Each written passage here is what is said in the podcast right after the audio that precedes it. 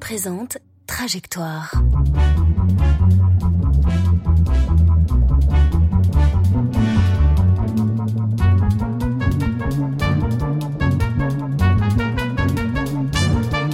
Trajectoire, le podcast de la culture mathématique.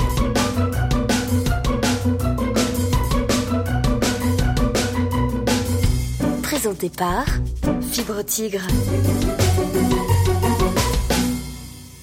Bonjour et bienvenue dans Trajectoire, le podcast de la culture mathématique. Alors oui, notre émission n'est plus mensuelle et nous faisons désormais des émissions quand certaines étoiles s'alignent. Par exemple, aujourd'hui, où sommes-nous? Avec qui sommes-nous et de quoi allons-nous parler? Donc on est où? On est dans les locaux de jeuxvideo.com. Voilà, qui est à la fois un site, à la fois aussi une web TV, voilà, une institution, on va dire. Et je suis, alors, à la Real, j'ai plus Gislin, j'ai parce qu'il qui, euh, qui est jeune papa et qui est indisponible aujourd'hui. J'ai et je le remercie Adrien, Adrien Larouzet, qui est le Real de C'est cool, c'est quoi, qui a pu se déplacer. Donc je le remercie beaucoup. On j'ai également avec moi Hugo. Bonjour Hugo. Bonjour, bonjour à tous. Alors euh, Hugo, aujourd'hui donc on est dans jeuxvideo.com, on va parler mathématiques et jeux vidéo. Ouais. Donc déjà, toi, il y a une part, t'as une part mathématique en toi, puisque Oui. quel est, rappelle-nous un petit peu ton métier. Je suis prof, euh, prof en prépa, euh, prépa agro veto. Je salue mes élèves s'ils s'ils m'écoutent. Euh, depuis depuis trois ans euh, et aussi donc une partie jeux vidéo. Voilà, ta partie jeux vidéo, Ouais. c'est quoi Euh, bah, c'est je suis aussi euh, écrivain, auteur de, de, de fiction interactive, de, de jeux en branchement. Euh, J'en ai un qui est sorti le mois dernier, qui s'appelle l'affaire Colossi. Euh, c'est un thriller euh, qui est paru chez Rédiction. Puis là, je travaille sur un autre projet. Euh, sur Android, Euh, on verra, ça sort en 2019. Euh, Je fais un peu de pub. voilà. D'accord. Et c'est sous le langage Inform, c'est ça? Euh, le dernier, c'est pas sous le langage Inform, mais je travaille toujours avec Inform, toujours autant, euh, comme à l'époque où, où on s'est connus. Euh, Pour, les, pour les, les créateurs de fiction interactive qui débutent, il y a plusieurs langages et voilà, les vrais utilisent un langage un peu abstrait qui s'appelle Inform, mais malheureusement qui ne sert pas à faire des jeux vidéo, mais qui sert à faire des, plutôt de l'expérimentation. Si un jour ça vous intéresse, n'hésitez pas à nous contacter. J'ai avec moi un autre, euh, un invité exceptionnel et j'espère que je le reverrai parce qu'il y a beaucoup de choses à dire sur jeux vidéo et mathématiques. Bonjour Ken. Bonjour Fibre. Alors qui es-tu Ken? Alors je suis Ken Bogard, mon vrai nom est Johan Verdier et je suis animateur euh, sur la web TV de jeuxvideo.com. Voilà, et commentateur aussi de compétitions sportives. Oui, oui, c'est ça. D'ailleurs, tu as une, tu as une alors euh, pour les gens, les mathématiciens ou les amateurs de mathématiques qui t'écoutent, qui connaissent pas très bien le jeu vidéo, toi, tu as une spécialité parce que toi, c'est pas, euh, toi, c'est pas les Assassin's Creed, c'est pas les Rockstar. Tu, tu es spécialisé dans un, dans certains types de jeux. Est-ce que tu peux nous dé- dire un peu ça Alors je suis spécialisé dans les jeux de combat, voilà, Ouais. qui sont des jeux euh, profondément mathématiques en vérité. D'accord. J'essaierai peut-être un jour de vous dire pourquoi. Et euh, oui, ça, ça a été euh, ma deuxième passion dans la vie euh, avec avec les maths. Donc, parce voilà, que j'ai fait quelle, les est, deux, quelle- est euh, ta partie maths? Ma partie maths, euh, eh bien, j'ai enseigné les mathématiques pendant 3-4 ans, hein, quand même, lorsque j'étais étudiant en doctorat à la faculté, notamment. Et euh, voilà, j'avais le choix dans ma vie d'aller signer avec l'État ou de continuer vers une autre voie. Je me suis dit, ayant les diplômes, que j'allais tenter une autre voie, que je pourrais toujours retourner à l'enseignement euh, un Alors, jour ou l'autre. Alors, si je me souviens bien, Hugo, euh, toi, tu aimes bien les fonctions elliptiques, c'est ça? Les courbes elliptiques. Les courbes elliptiques, Les voilà. fonctions elliptiques aussi. Est-ce que t'as, est-ce que t'as, et toi, Ken, est-ce que tu as un petit domaine des mathématiques qui est ton coup de cœur, que celui-là que tu aimes beaucoup? L'arithmétique. L'arithmétique? Ah, l'arithmétique. C'est ce, très, que, ce que je préfère. J'ai toujours aimé les maths les plus abstraites possibles. Moins c'est concret, plus j'aimais ça. Et j'ai pourtant un master en géométrie différentielle qui est peut-être un des trucs les plus concrets et calculatoires possibles. C'est pour ça que tu t'es, tu- J'ai j'ai horreur de la géométrie différentielle. mais, Ah, mais c'est beau, c'est beau, c'est beau de, de dire. Moi, j'aime l'arithmétique parce que souvent l'arithmétique c'est perçu euh, par le par les, par les gens qui sont très loin des mathématiques comme bah c'est quoi tu fais 2 plus 2 tu vois c'est l'arithmétique ah en fait, oui, c'est oui, un oui. un domaine euh, un domaine euh, peut-être un jour on fera un spécial arithmétique J'aime je t'en oui. parlerai J'aime l'infini, fibre. voilà Si un Ah, jour euh, tu voudras parler d'infini, je, suis pas, là. bah, dans, le, dans les jeux vidéo qui sont conçus avec des ordinateurs, l'infini c'est c'est compliqué, mais on, on en parlera tout à fait. Alors donc nous sommes à, à Levallois-Perret, dans les locaux de jeuxvideo.com, et les jeux vidéo c'est des petites choses distrayantes. Voilà, qui sont quand même, euh, qui pèsent un petit peu aujourd'hui dans l'économie du loisir et qui utilisent des mathématiques presque partout. Modélisation, game design, commercialisation aussi, hein, les prix, tout ça, euh, ce qu'on ce qu'on dépense, ce qu'on ce qu'on vend, et même aussi pourquoi pas, j'en parle un peu de la triche aussi, parce que euh, souvent les tricheurs sont des gens qui ont compris les petites failles mathématiques dans Pas les, de la triche, les- alors. Alors, euh, à voir, à voir. Ça va être un Ça gros sujet là, tu vas discute. voir. Ça va être un Oui, on va en parler, sujet. je pense, tout à l'heure. Et alors, euh, j'aurais eu des petites quiz, des petites, des petites énigmes, mais saviez-vous, je l'ai appris avant-hier, qu'en 1992, un certain, alors il a un nom pas possible, hein, ça commence par BZ, mais il s'appelle John Bzutowski, a démontré dans sa thèse de mathématiques qu'un jeu de Tetris sur le long terme, avec des réflexes parfaits, était impossible à gagner. Tout à fait. Donc, euh, si vous voulez Bah, le détail, euh, on a retweeté Ça ça. dépend de tes conditions de gain ou, euh, ou de défaite sur le jeu du, du Tetris. En tout cas, C'est-à-dire, il est impossible de perdre. C'est plutôt ça que tu, tu veux dire au Non, jeu il, de Tetris. il est impossible de gagner. C'est-à-dire que statistiquement, il va y avoir un moment des combinaisons de pièces qui fait que tu vas te retrouver dans des situations où tu avances vers ta mort petit à petit et c'est un irrattrapable. Ah oui, je vois ce que Donc, tu veux. dire. Euh. Et le détail de la thèse, qui est assez intéressant à lire et à peu près accessible, a été retweeté avant-hier sur notre compte Twitter @trajectoirepod. N'hésitez pas à aller voir. Donc Trajectoire va parler de jeux vidéo et on va parler plus précisément de Quake 3 et de Pokémon. Mais on commence par Quake 3 avec Hugo.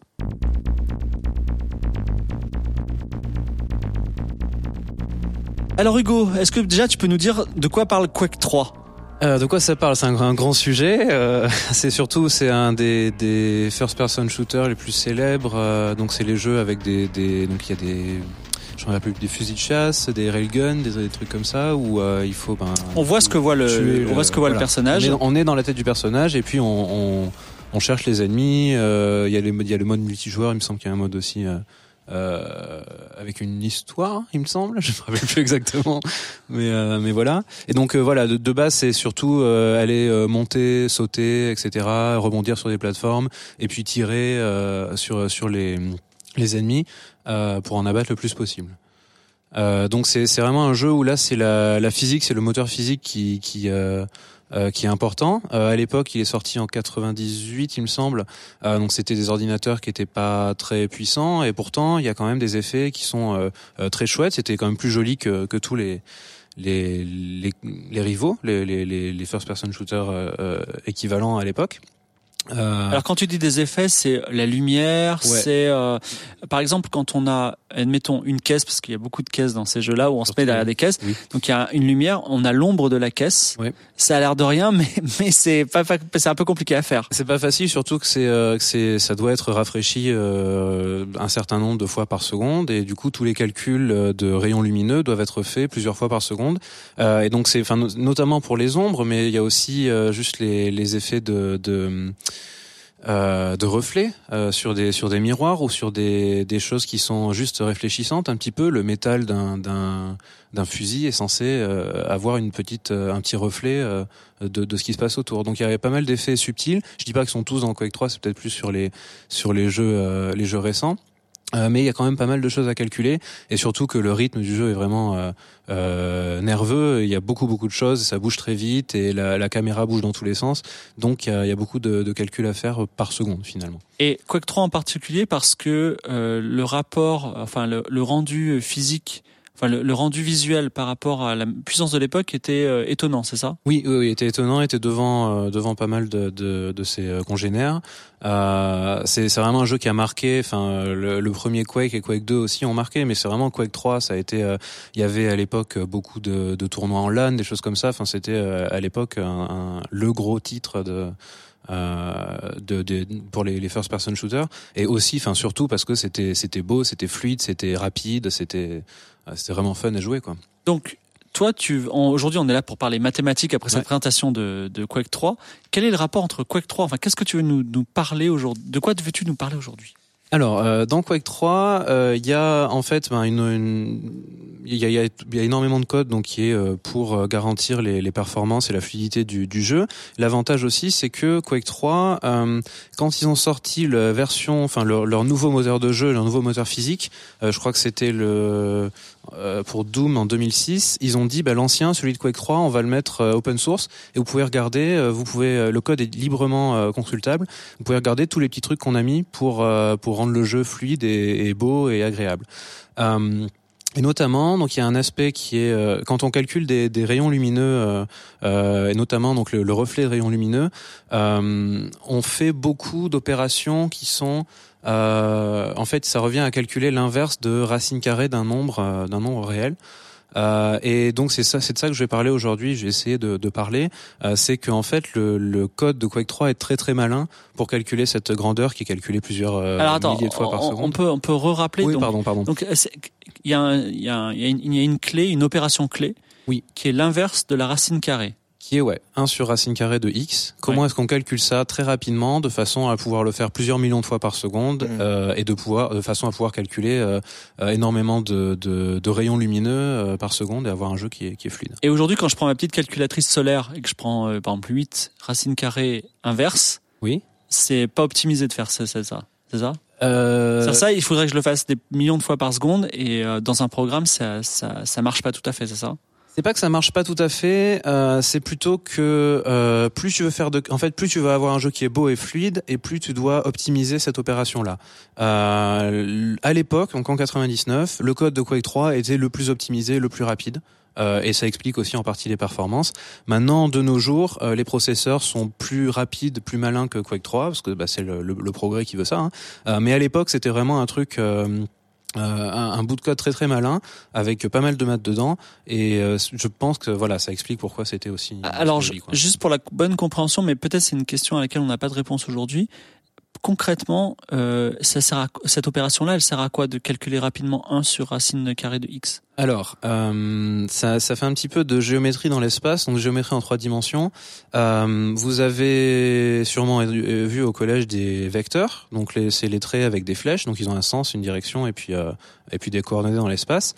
Euh, et euh, pour calculer euh, l'angle de réflexion, notamment, euh, il faut travailler avec des vecteurs qui sont normalisés.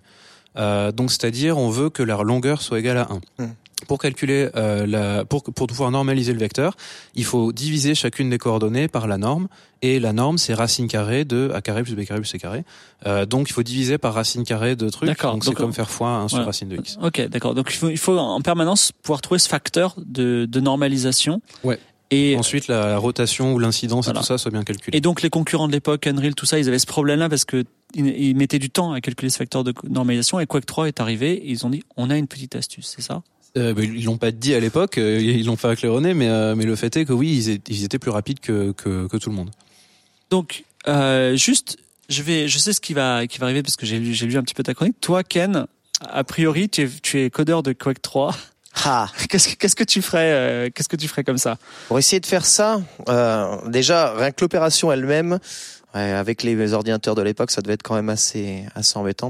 Moi, j'essaierais de me rapprocher le plus possible avec euh, avec c'est de faire en sorte d'avoir une courbe qui se rapproche le plus possible de, de la courbe de 1 sur racine de x Ouais. et de faire en sorte qu'il y ait des opérations pour calculer cette courbe qui soient plus simples. La racine carrée, c'est un peu compliqué. Je sais pas si on peut arriver à, à approximer ça avec euh, des fonctions ou des polynômes euh, peut-être un peu plus Il y a beaucoup de tricks euh, simplement. autour Ouais. des racines carrées. Mais hein. euh, en tout cas, je sais que dès qu'on a des polynômes à calculer, c'est déjà beaucoup plus simple que dès qu'on doit faire des racines carrées ou des inverses ou n'importe quoi. Alors Hugo, lui, il a préparé une approche lente de la résolution du problème. Mhm. Donc, quelle est la, la première euh, déjà par rapport à l'idée de Ken, est-ce qu'elle est bonne? Ben oui, oui, parce que approxi... enfin, quand on a une fonction qui est difficile à calculer, euh, chercher un polynôme qui l'approxime, c'est une, c'est une bonne idée. En fait, c'est, euh, c'est tout ce qu'il y a derrière, c'est la philosophie qu'il y a derrière ce qu'on appelle les développements limités. Mm. Euh, c'est-à-dire, euh, par exemple, on dit que sinus, on va dire que c'est à peu près euh, x moins x3 sur 6. Il y a une formule qui le donne. Et puis on sait que l'erreur sera plus petite qu'un certain truc. Euh, donc, euh, et c'est fait, je pense, pour euh, pour n'importe quelle fonction euh, suffisamment, enfin, qui a des bonnes propriétés, mais vous pouvez calculer un développement limité, c'est-à-dire une approximation polynomiale de ce truc-là. Euh, après, à voir si euh, euh, du coup, enfin, ça a tendance à être vrai plutôt localement, mais à voir du coup si ça vous donne le bon résultat sur tout le- l'intervalle que vous considérez, C'est c'est-à-dire sur tous les nombres à 32 bits, euh, ou est-ce qu'il faut euh, combiner les approximations, est-ce qu'il faut bidouiller des facteurs ou utiliser une autre approche. Donc, euh, Alors Hugo, toi, par rapport à ça, tu as une première, enfin, une première idée pour euh, calculer, euh, cette normalisation. Comment on fait? Ouais, alors euh, la première idée, ça peut être ben euh, 1 sur racine de x. Finalement, c'est enfin c'est divisé par racine de x. Donc on va essayer de calculer racine de x, puis après on fera une division. Euh, et pour calculer racine de x, il y a euh, une procédure qui est connue bien avant Quake, Quake 3, euh, qui est connue en fait depuis Héron d'Alexandrie, qui est en fait un, algorithme qui se rapproche de plus en plus de racine carrée de x. La formule, enfin, je me souviens l'avoir vue au lycée. C'est possible que vous l'ayez vue aussi avant, mais la formule est relativement simple. C'est pour l'étudier qu'après que c'est pas, c'est pas forcément évident. Euh, c'est juste de dire que votre approximation euh, au temps n plus 1, euh, vous écrivez ça, donc xn plus 1, vous faites un demi de xn plus a sur xn. Donc vous avez deux termes, vous avez xn, vous avez a sur xn. Donc a c'est quand vous voulez calculer racine de a. Euh, donc vous calculez ces deux termes, vous faites un peu la, la moyenne de ces deux termes, et puis vous avez quelque chose qui se rapproche plus Attends, attends, de attends. racine carrée. Je t'arrête. On veut Ouais. faire la racine de A, c'est ça? Oui, racine de a. La racine c'est de A, c'est ouais. quoi ce X? Euh, tu pars, euh, tu dis que x0 c'est euh, n'importe quoi, c'est un, c'est Un. voilà, c'est 1 par exemple. Au tour suivant, tu vas avoir x1 qui va être 1,4. Après, tu vas avoir x2, ça va être 1,41. Ah d'accord, ça va converger petit à Et petit. petit à petit, ça converge. C'est ça, c'est ça. C'est un truc qui se rapproche de plus en plus. Et puis, si à un moment tu dis bon ben là c'est suffisamment précis, tu t'arrêtes et tu dis euh, racine de x c'est égal à ça. Donc tu peux redire la formule, c'est X. Euh, xn plus 1, c'est euh, xn plus a sur xn, le tout sur 2. XN. c'est la moyenne A entre, XN, xn et euh, euh, le terme a sur xn. Et, et ça converge bien ou ça Parce que est-ce qu'à l'infini c'est c'est c'est ég- égal ou Euh, alors à l'infini c'est égal dans le sens où la limite c'est bien racine de a, ça converge bien vers ouais. racine de a. Euh, après la vitesse de convergence, c'est-à-dire combien de si je dis x euh, x 100 euh, si j'ai calculé 100 termes, euh, combien j'aurai de décimales exactes, euh, c'est très très rapide. Euh, la convergence, on dit qu'elle est quadratique, c'est-à-dire que le nombre de décimales exactes va doubler à chaque à chaque fois. Donc vous partez, tu pars avec euh, une décimale exacte. Au tour suivant, tu fais euh, une addition, une division et, euh, et un divisé par deux. Tu auras deux décimales exactes. Après 4, après 8, après 16, après 32, Ça va 64, vite, ça va très, ça va très vite. super vite. Ça Donc- va super vite. on va dire euh, si les Babyloniens avaient avaient codé Quake, Ouais. ils auraient pu ils auraient pu avoir une bonne bonne première idée pour euh, pour pour pour normaliser les vecteurs quoi. Oui, oui, oui. Cette méthode-là marche. Après, euh, vu qu'il y a pas mal de divisions dedans et que les divisions c'est un peu compliqué. euh, Enfin, c'est c'est une partie qui prend une, qui prend Prend du temps pour les prend ordinateurs. du temps, voilà, pour les ordinateurs. Euh, c'est pas forcément le plus efficace, mais au moins on y arrive. Petite pause, petit quiz. Euh, je vais peut-être dire des bêtises, hein, mais euh, a priori c'est T'aimes bien ça, hein Non, non, mais vous allez voir, vous allez voir. Parce qu'en fait, j'ai écrit, j'ai écrit cette énigme et je me suis dit, mais c'est pas possible. Alors, on va pouvoir discuter un petit peu autour de cette énigme. Alors, quel est le point commun mathématique? Et là, il y a le. Alors, ça va pas t'aider parce qu'il y a le spectre de Arthur qui nous manque, qui va apparaître dans le ciel. Parce qu'Arthur, on sait qu'il a, il a une certaine spécialité chez nous. Donc, quel est le point commun mathématique entre le jeu Lemmings, le jeu de la bataille navale, mais imaginez la bataille navale, mais sur ordinateur, Ouais. et tous les jeux d'infiltration un peu comme Hitman où tu as des gardes qui euh, circulent dans un endroit et euh, il faut s'infiltrer. Voilà. Donc quel est le point commun mathématique entre ces trois trois trois jeux classiques que, que je vous ai euh... Dans Lemmings, la bataille navale et Metal Gear. ouais et Metal Gear Metal voilà. Gear. D'accord. Et Hmm. ou Commando, tu vois, je sais pas si, si tu vois ce que c'est, c'est euh, enfin tu sais les jeux où les gens surveillent et euh, il faut se- faut se glisser entre eux. Vous pouvez dire euh, allez-y, dites des bêtises hein. C'est euh, C'est pas des les patterns euh, de l'IA. Tu joues contre l'IA à la bataille navale ou contre quelqu'un? Euh, je crois qu'on peut jouer contre quelqu'un. Tu veux jouer contre quelqu'un? Non mais c'est- en sur fait un c'est plateau infini avec euh, Ouais. le même nombre Tu joues de comment, la bataille que- navale? Attention. Non, non, non, je parle du, du vrai jeu de la Le bataille navale. vrai, donc Du le vrai vrai Lemmings, du vrai Lemmings et euh, du, euh, je sais pas, d'une séquence dans euh, Hitman, quoi. Ah, Ouais. Metal Gear Solid 2. C'est toi qui fais les choix dans ces jeux-là. Ouais. Ça peut être un point commun. qui bougent. Après, j'ai peut-être une idée parce que Vas-y, tu as- vas-y. t'as- C'est c'est mathématique. Mais non, hein. mais oui, c'est Vas-y. mathématique et t'as dit Arthur, donc. Ouais, euh, alors qu'est-ce que tu penserais? Est-ce que c'est pas le truc où il y a des un rapport avec les, les problèmes NP complets Exactement. Ouais. Ce sont des jeux qui sont des problèmes NP complets. Ah, d'accord. Et plus précisément, en fait, le, le jeu Hitman, euh, enfin les jeux où il y a des gardes, c'est un jeu, un problème mathématique plus complexe, s'appelle le problème de la galerie d'art. Donc vous, imaginez la galerie d'art, c'est euh, un musée avec des pièces complètement biscornues parce que c'est une galerie d'art. Il faut placer des vigiles pour que tous les vigiles voient tous les endroits à tout moment. Et ça, c'est un problème NP complet. Voilà. Alors, la définition exacte de NP complet, j'ose pas la dire parce que sinon je vais recevoir des lettres. Mais euh, en gros, ce sont des problèmes qui ont une qui sont aussi compliqués que le fameux problème où il faut du, du colporteur où il faut euh, du colporteur de commerce où il faut aller de ville en ville de façon optimisée. Hmm. Voilà. Et en fait, en fait, c'est les, les problèmes les plus durs euh, possibles. Enfin, c'est des problèmes où quand on donne une solution, on peut vérifier qu'elle est bonne. Ouais mais pour la trouver, c'est ça. C'est on, suppose qu'il n'y a pas de il y a pas de solution quoi. Voilà. Et en fait, ils sont tous équivalents à peu près. Justement, je question ouverte que vous voulez débattre ou pas, vous pouvez dire euh, j'ai rien à dire là-dessus. Je me suis dit mais en fait, est-ce qu'un bon jeu vidéo, c'est pas un jeu vidéo qui est NP complet, c'est-à-dire qu'un jeu vidéo dont aucun algorithme mathématique n'existe pour trouver la solution optimale, mais et donc il fait un humain qui, qui est là et qui essaie et qui dit ah ouais c'est comme ça, voilà. Moi je suis pas sûr. Hein, ah, toi tu préfères que ce soit optimisé? Ouais, je, préfère, oui, je préfère que ce soit optimisé, mais je préfère qu'il y ait aussi un peu de, je sais pas, un peu de folie, un peu d'imprévu.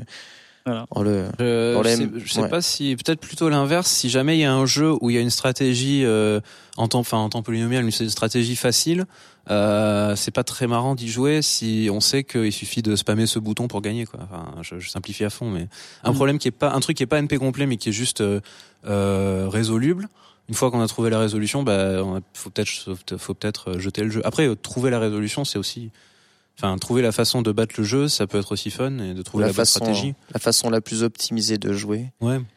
Les dames, ça n'a aucun intérêt, fibre. Eh bien, on en parlera peut-être un peu plus tard. On en parlera. Non mais, non mais, on est, enfin, un ordinateur ultra puissant pourrait dire les échecs n'ont aucun intérêt aussi, parce que. Mmh non, mais, je suis pas non, sûr. Non, parce qu'il y a deux puissances euh, watt millions de coups possibles, mais en fait, euh, enfin, euh, enfin, c'est pas l'infini, tu vois, et c'est quand même une grosse ouais, différence mais au niveau mathématique. Aux, aux, ouais, aux échecs, tu vas arriver à la situation où va y avoir une partie nulle.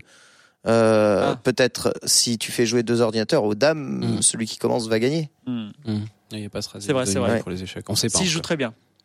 Mais oui, enfin, s'il joue, joue parfaitement, oui. Comme le morpion. Comme le morpion, exactement. Donc on était sur nos Babyloniens et là qu'est-ce qui se passe? Quelqu'un arrive, c'est ça? Quelqu'un arrive, oui. Euh, ah. C'est euh, en fait une euh, une méthode qui est très très générale et qui sert pour. Euh, qui est ce quelqu'un Ah pardon, pardon, Newton, Newton bien sûr. Newton a inventé la méthode de Newton, qui permet de calculer finalement des valeurs, des, des approximations d'une quantité de façon très très très très rapide. et ça marche pour une très grande classe de fonctions. Donc si vous avez une, une euh, une quantité que vous savez pas calculer, euh, mais qui est solution à une certaine équation, par exemple f de x égale 0, vous pouvez trouver euh, la, valeur approchée de cette, cette solution et de façon très très rapide grâce à, grâce à Newton. donc ici, je vais peut-être juste en parler de façon imagée. ouais, oui, de façon imagée, de façon très générale. On oublie un petit peu la, la racine carrée pour l'instant. la métaphore que j'avais, c'est donc vous imaginez, on est sur la dune du Pilat. Euh, on est au camp 4, j'ai écrit. Euh, et euh, on suit les aventures d'une petite taupe. donc qui est juste sur la dune, qui sort un petit peu son, son nez. Et le but pour cette taupe, c'est d'arriver au point où le, le, la plage s'arrête et puis la mer commence, juste pour aller se tremper les pieds dans la mer. Et donc c'est une taupe, elle va pas descendre la dune, c'est dangereux, puis il fait chaud et tout ça, donc elle va passer par euh, par euh, le, le, le, sol. Le sol, voilà. Mmh. Euh, donc elle va creuser et on va dire que. Ah, elle est tout en haut de la dune? Elle est en haut de la dune. Elle est euh, ouais ou sur la dune, sur n'importe, n'importe où sur la dune. Ouais. Donc la, dune, c'est euh, quelque chose qui ressemble à une, une j'allais dire une coupe de gosse, une vague. Ouais, oui, c'est ça? Comme ça. Donc elle est, elle est dodue. C'est pas une dune, parce que des fois il y a des dunes creusées, quoi. C'est, ouais, ça, n'a pas trop d'importance. Hein. ça a pas, ça a pas d'importance pour la méthode de Newton. Si je veux garder la métaphore de la taupe qui reste toujours sous, le sol et tout ça, il faut une, dune creuse. Mais euh, ça marche aussi. Et si c'était une taupe qui volait Voilà, exactement. c'est ça. Si c'est une taupe qui vole et qui, qui va en ligne droite dans le, pour aller s'écraser dans la mer et, recommencer, il y a aucun souci. Euh, on, on, peut faire ça aussi sur sur les, les dunes bossues. Donc une dune, dune bossue enverrait la taupe euh, directement dans la mer. Donc on va supposer que c'est une dune creuse. Et enfin voilà. Donc le, ce que va faire la taupe, c'est va regarder, elle va, elle va voir euh, à peu près où est la pente localement euh, de la dune. Elle va dire je vais creuser dans la direction de la pente. Euh, et puis comme je suis plutôt haut quand même sur la dune, je suis plutôt loin de la mer, je vais creuser très très fort. Donc je vais creuser enfin très très fort pendant pendant longtemps. Puis après je remonte à, à la verticale. Euh, donc euh, bah, c'est parti, la, la taupe met euh, son petit nez euh, sous la terre, commence à creuser en suivant un petit peu la direction de la pente, et puis euh, arrive finalement à un point où elle va remonter et euh, arriver à un point Elle remonte. Euh, parce qu'elle est pas sûre du coup d'arriver à euh, pile poil. Enfin, elle est pas sûre d'où elle est. Elle, Elle sache où elle est, quand même, un elle- peu. elle pense qu'elle est trop bas? Bah trop bas, trop haut. Elle sait pas. Elle sait juste qu'elle est elle est haut, donc euh, elle fait une approximation. Enfin, elle, elle dit je suis très haut, donc je vais creuser pendant euh, Mm. 30 secondes. Puis après, je remonte pour voir où j'en suis. Ça. je recommence. C'est une approximation finalement. Elle cherche à approximer le le- l'interface entre la mer et le et le sable. Euh, donc euh, voilà, on va dire que elle suit la, la direction, elle suit l'intensité de la pente, et puis euh, la, la durée de, de où elle creuse, c'est proportionnel à, à la hauteur. Euh, et donc en faisant ça, euh, en fait, en remontant puis en réajustant en fonction de la pente et en fonction du temps de creusage, etc. Au bout de quelques étapes, la taupe arrive pile poil euh, à, à la mer et elle peut se tremper ses petits pieds dans la mer. Alors, euh, imaginons, je prends une taupe extrême. Ouais. Est-ce qu'elle peut creuser à la verticale, jusqu'en bas, jusqu'au niveau de la mer, et ensuite creuser sur le côté, Euh, jusqu'à arriver à la mer. Donc, en gros, elle fait un, un- une grosse, elle fait l'angle droit de l'équerre au lieu de descendre le long de la dune. C'est- c'est- Si elle fait, si elle fait ça, ta taupe. Elle est pas elle, est, optimale. elle, elle est extra, mais surtout elle est extra sensible. Comment elle, comment elle sait qu'elle est au niveau de la mer quand elle descend? D'accord. Ouais, c'est c'est surtout ça, c'est qu'elle sait pas trop où est le. le... Donc, à chaque fois, c'est des petites approximations. Euh, oui, c'est ça. C'est c'est par petites approximations jusqu'à s'y retrouver, euh, mais euh, elle sait pas a priori où est la, le- la limite entre la mer et le C'est sable. Et donc pour reprendre, enfin pour euh, pour remettre la, mé- la métaphore un peu plus de maths dessus, si vous imaginez un repère euh, avec de, de euh, enfin un repère orthonormé avec des angles droits, Mm. et puis une courbe qui y passe, ben le la courbe au-dessus c'est la dune, en dessous c'est le fond marin, et puis euh, la, la droite euh, y égale 0, c'est euh, le niveau de la mer, et donc il faut vous retrouver à l'intersection du niveau de la mer et de la dune, donc à l'intersection de la courbe et de la droite Donc, horizontale. comme il s'agit d'une méthode, Oui. donc on a une fonction complexe, on va dire, et là, quand on, quand- c'est quoi? C'est une transformation de la fonction? Euh, non, c'est plutôt, c'est un peu comme euh, la méthode de Héron de tout à l'heure. On part d'une euh, d'une certaine position x0, puis après on essaie de trouver euh, euh, x1, x2, x3, etc. C'est un peu une suite. trouver, euh, c'est une suite. Ouais, c'est une une suite suite, ah, c'est parce que comme c'était une méthode, euh, voilà. je- Ouais, c'est une, une- c'est l'algorithme de Newton si on veut. Euh, c'est pour trouver une suite qui qui s'arrête au bord de l'eau. Donc c'est une suite comme tout à l'heure des Babyloniens qui permet, qui converge vers euh, la, la- la- la- la perfection de la courbe, donc avec cette taupe qui vérifie à chaque fois. Ouais. Mais euh, celle-là, elle est plus performante puisque tu nous en parles un peu après. Alors euh, oui, elle est, plus performante. Elle s'applique surtout sur euh, sur un grand nombre de, de de fonctions. En fait, dès que vous pouvez euh, dès que vous pouvez reformuler votre problème en, en tant que la solution de mon problème, c'est la solution de l'équation blabla égale zéro, ben là vous pouvez appliquer la méthode de Newton. Euh, ce qu'il y a, c'est que la méthode des Babyloniens, mais ils le savaient pas à l'époque, euh, même s'ils avaient des taupes, ils avaient des dunes, euh, Newton avait, leur avait pas encore dit que c'était la méthode de Newton, euh, c'était un truc plus général. Donc ils avaient trouvé empiriquement, je sais Ouais, pas trop, euh, le- particulier. le- la méthode de, de Mm. Héron. Et quand on applique la méthode de Newton sur la fonction racine carrée, on tombe sur la méthode de Héron. Voilà. Mais on peut l'appliquer sur n'importe quelle Ah fonction. d'accord, ça. la méthode de Ouais. Héron, c'est la, c'est la, c'est le Newton adapté à la racine carrée. C'est exactement Ah, ça, voilà. d'accord. c'est ça. Ouais. Donc, Mais pour notre problème, pour l'instant, c'est la même chose. pour l'instant, c'est la même chose. Mais comme la méthode Ah oui, de Newton mais se généralise, on va l'appliquer à d'autres fonctions. C'est ça. On va, on va voir. D'accord, très bien. Est-ce que, est-ce que c'est inaudible ou est-ce que pour la- notre culture générale, tu peux dire la, la, la méthode, enfin la, la suite, euh, à quoi correspond la suite Ah euh, oui, alors euh, ben non, enfin de, de dire à quoi correspond la alors pour la méthode de Newton, Oui. euh, c'est xn plus 1 est égal à xn donc la position de la taupe Mm. moins f de xn sur f prime de xn. f de xn c'est la distance à zéro orientée donc Mhm. si c'est positif on est en haut sur la dune, si c'est négatif on est en bas Mhm. euh, enfin sous la mer. Et puis f prime de, de xn c'est l'intensité de la pente donc c'est ça qui code un petit peu le le Enfin, c'est c'est plutôt la valeur de la pente et donc par où il faut creuser. D'accord. Ça donne par où il faut creuser, ça donne aussi l'intensité. Et en plus, c'est assez logique. Je- Newton avait peut-être une approche physique, en fait, quand il, a, il parlait, parlait- parlait pas, pas forcément de taupe strictement, mais euh, voilà, c'était. Je pense qu'il est, voilà, enfin, il me Bah, que- Newton, c'est quand même euh, avec Leibniz celui qui a inventé les dérivés, donc euh, il s'est beaucoup intéressé aux problèmes de pente et donc euh, je Ouais. pense euh, c'est avec ça qu'il a vu cette intuition là quoi. Donc on corrige le terme xn avec un terme qui dépend de euh, de l'intensité de, la direction. l'intensité. Donc, et tu voulais nous donner des petites précisions avant qu'on passe à la suite sur la, la précision de cette fonction. Ouais. Euh, et euh, effectivement, voilà. Le... Bon, vas-y, dis-nous. Ouais, ouais, ben le, la précision donc de la méthode de Newton, euh, c'est super intéressant parce que comme la méthode de Héron, mais vu que la méthode de Héron c'est un cas particulier, euh, voilà, euh, le nombre de décimales double à chaque fois. Donc pareil, si vous partez de 4 décimales exactes, vous en avez 8, 16, 32, etc. Euh, donc euh, dès que vous, enfin quand vous utilisez la méthode de Newton, vous êtes sûr d'arriver à une euh, à la- à- au bon nombre de décimales à la précision voulue de façon très très rapide. Il y a un autre euh, euh, aspect qui est intéressant dans la méthode de Newton, c'est que si jamais, pour une raison x ou y, euh, vous n'arrivez pas à calculer f' de xn, qui est votre dénominateur, peut-être parce que la fonction f elle est trop compliquée, peut-être parce que, enfin voilà, vous n'êtes pas obligé d'utiliser f' de xn, vous pouvez utiliser une approximation. C'est-à-dire si vous faites une petite erreur sur la pente, eh ben la taupe retrouvera quand même son chemin. Elle arrivera à corriger un petit peu avec les itérations suivantes. D'accord. Alors C'est un peu magique, c'est-à-dire, c'est un peu le, ça se reconstitue alors que c'est- on, de- on part à l'envers. Voilà, c'est tu peux partir ailleurs et de toute façon ça sera attiré vers ce point-là, euh, vers le- le- l'équation, la, la solution f de x égale 0, euh, alors qu'il y a des suites où si on fait une erreur euh, de 0,1 sur le premier terme, ben ciao, c'est fini. euh, Mais t'as je- plus- juste, excuse-moi, Ouais. il y a, si on modifie quand même le terme, il n'y a plus de convergence. Enfin, la convergence, elle, elle- on, on va pas arriver vraiment à la convergence totale. Alors, euh, si tu, ça dépend comment tu fais. Euh, si tu mets, enfin, si tu mets quelque chose qui n'approxime pas du tout f', si tu mets 12 tout le temps, bien sûr, ça, ça convergera pas. Si tu mets quelque chose qui, qui euh, se rapproche, donc par exemple euh, euh, de la pente, tu peux prendre au lieu de la pente, tu prends la corde, donc la différence entre les abscisses moins la différence sur la différence entre les ordonnées, donc euh, f de euh, x plus epsilon moins f de x sur euh, sur epsilon, euh, donc l'approximation de, de la dérivée, euh, ben tu peux la mettre dedans et ça converge quand même. Après, le quadratiquement, enfin le, le, le fait que le nombre La décimales oui. soit doublé, c'est pas forcément vrai. Ça dépend. Je crois que tu peux t'en sortir avec.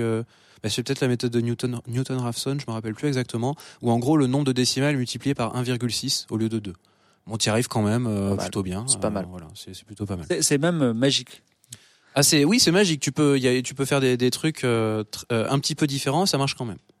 Merci Hugo. Donc, on fait une petite pause pour Quake 3 pour le moment? Et on, re- on va dans un monde très différent, plus coloré, plus kawaii, plus euh, comment ça s'appelle, plus japonais. Plus japonais, oui, Voilà. très japonais. Avec Ken, on parle de Pokémon. Alors, c'est quoi ça déjà cette musique Ah bah ça c'est c'est or et argent. tu m'as choisi, tu m'as choisi euh, comment Pokémon la 2G. Ça tombe bien parce qu'on va beaucoup parler de cette deuxième génération Pokémon or et argent. Euh, c'est un bon jeu déjà, Pokémon Or et Argent? Pokémon or et argent est un très bon jeu, si ce n'est l'un des meilleurs euh, jeux euh, Alors, Pokémon. Pour euh, pour nos auditeurs qui ne connaissent pas Pokémon, moi je connais juste Pokémon Noir et Blanc. euh, Voilà. Hmm, Euh, Le plus sombre de tous. Euh, oui, en fait, il a, eu des très bonnes notes, donc du coup, j'ai dit, il faut absolument que je lui mette. Euh, bon, nos auditeurs nous écoutent, ils sont, ils aiment les maths, ils connaissent pas les Pokémon. Qu'est-ce que tu leur conseillerais, disant, voilà, si vous voulez jouer à un Pokémon, jouez plutôt à celui-là? Ah, aujourd'hui, ça dépend dans quelle euh, dans quelle optique est-ce que tu veux jouer à Pokémon. Est-ce que c'est dans une optique de découvrir ce qu'était la saga et pourquoi elle est devenue comme cela?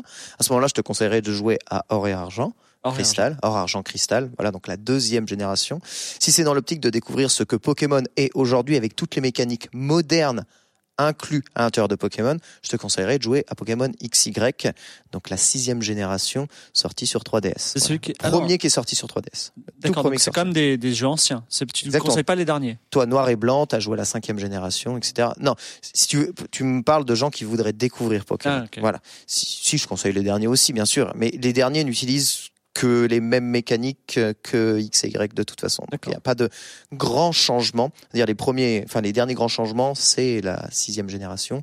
On verra si à la huitième génération sur Switch il y aura des changements. Mais Alors toujours, toujours pas. dans cette optique de euh, euh, découverte. Juste, on a, on a eu, on a décrit ce que c'était Quake 3. Qu'est-ce que Pokémon? Alors Pokémon, c'est un RPG japonais qui est sensiblement comparable à un jeu de cartes où les deux adversaires jouent simultanément leur coup. Voilà, possible quasiment que grâce aux jeux vidéo d'ailleurs ça, ce qui fait selon moi les meilleurs types de jeux de cartes. Donc pourquoi est-ce que je parle d'un jeu de cartes? Chacun a un deck composé de six Pokémon qui ont chacune des attaques particulières et à chaque tour de jeu, un joueur va faire un choix.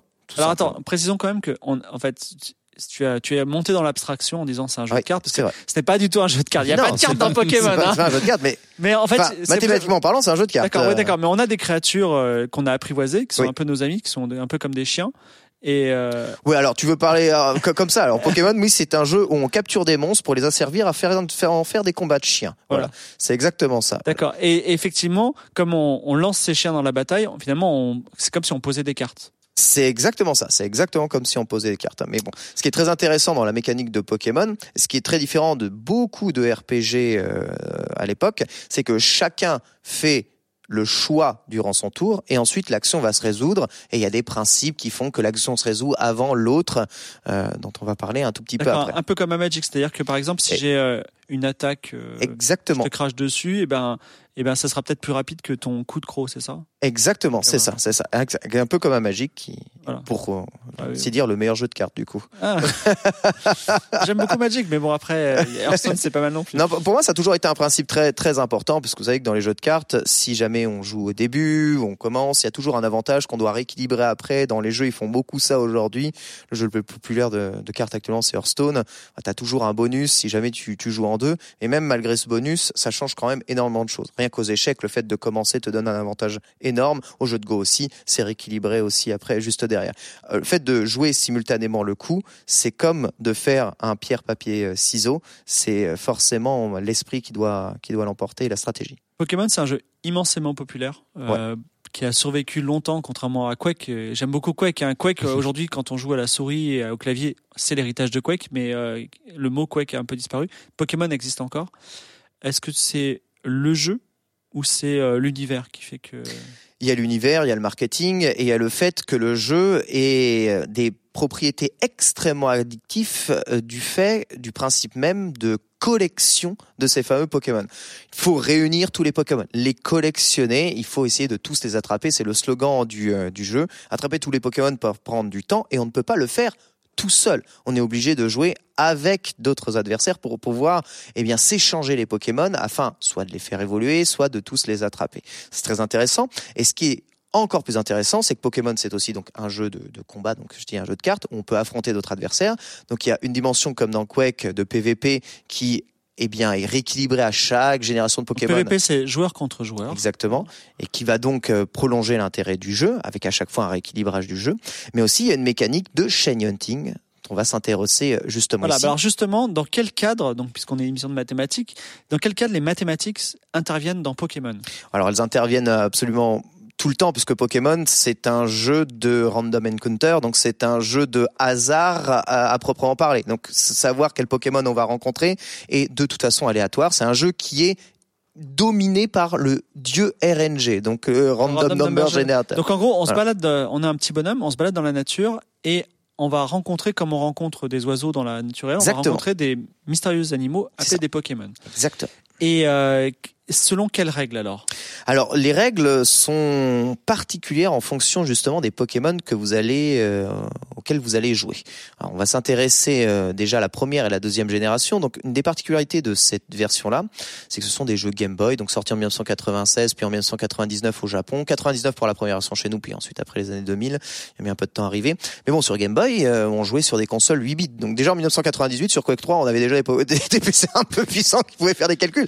Mais avec 8 bits de calcul, qu'est-ce que tu fais? Comment tu, tu gères réellement de l'aléatoire avec 8 bits de calcul? C'est pas simple du Ça tout. pose vraiment un problème parce que moi, lancer un dé à 100 faces, c'est c'est la chose la, qui me semble la, plus simple en termes de, Ouais. de calcul. Ouais, ça paraît extrêmement simple, mais le truc c'est que dans Pokémon, il y a le Pokémon que tu vas rencontrer, il y a ses statistiques qui ne sont pas tout le temps identiques, il y a le genre du Pokémon, le caractère du Pokémon, il y a des tas et des tas et des tas de paramètres pour calculer chacune des stats du Pokémon. Parce que un des buts du Pokémon, ouais, Ouais, il y a aussi le truc, le, le, le fait que si tu te bases juste sur des nombres à 8 bits, ça veut dire que tu as 2 puissance 8 possibilités, donc C'est ça. 250. 250. ça. Et euh, Tu peux bah, pas avoir si plus tu de joues- 205, euh, 200, tu peux, tu peux 255, gé- ça. générer des nombres entre 0 et C'est 255. ça. Tu peux pas avoir Tu vois 300 points de vie. Il peut avoir 300 points Ouais, de tu vie. peux, mais c'est la Tu- variation. Tu peux, mais euh, Ouais, le, le truc, c'est que ta puissance de calcul est limitée à ça. Tu vois Donc, quand tu dois faire des opérations mathématiques, tu es limité à ça. Tu peux simuler 16 bits, 32 bits, mais ça, ça oblige à faire, tu vois, à faire des surcouches de multiplication de d'opérations. Tu vois ce C'est que plus je veux simple dire de rester dans, euh, en dessous de 255. Exactement. Bah, ton jeu, il doit rester fluide quand même. Il faut que, faut que quand t'es à une bataille qui se déclenche, le Pokémon il arrive, et que le Pokémon qui arrive, il est déjà toutes ses statistiques de préparer, son caractère, tout. Il faut qu'il soit unique. Et c'est le grand principe de Pokémon. Chaque Pokémon doit être absolument unique. Avec 8 bits de calcul, c'est particulièrement compliqué. Arrivé en deuxième génération, ils ont voulu rendre ces Pokémon encore plus uniques. Et donc, ils ont inventé ce qu'on appelle les Pokémon chromatiques. Des Pokémon extrêmement rares, un peu le loot légendaire de Pokémon, qui est donc un Pokémon avec une autre couleur qui brille, fait des étoiles quand Donc c'est le même. Pokémon qu'on connaît, Exactement. mais il a une autre couleur. Exactement, il a une autre couleur. Et là, toute la problématique du coup des développeurs ont été de se dire comment on fait pour que ce Pokémon-là, il soit unique et vraiment extrêmement rare. Ça, ça a vraiment été très compliqué pour eux parce qu'avec 8 bits de calcul, c'était pas simple. Donc, la méthode qu'ils ont trouvée en première génération pour donner une probabilité de une chance sur 8192, donc c'est quand même pas mal. En vérité, c'est 8 chances sur 65 536, donc c'est 2 puissance 4 divisé par 2 puissance 16.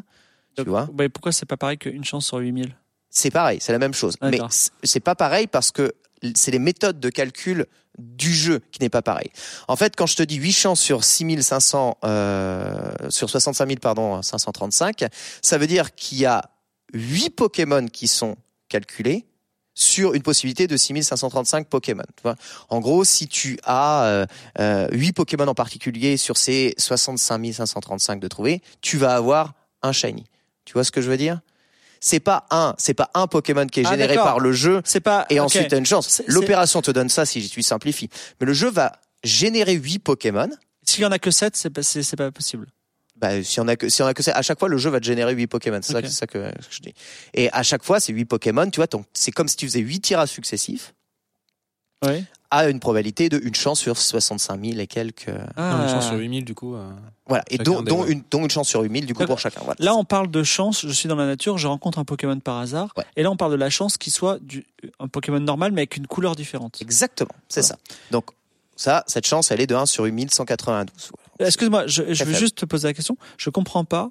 Enfin, je, je, si j'étais programmeur, je dirais, voilà, il y a une chance sur 8000. Ouais. Et dans ce cas-là, mon Pokémon, il est shiny, il est chromatique. C'est ça.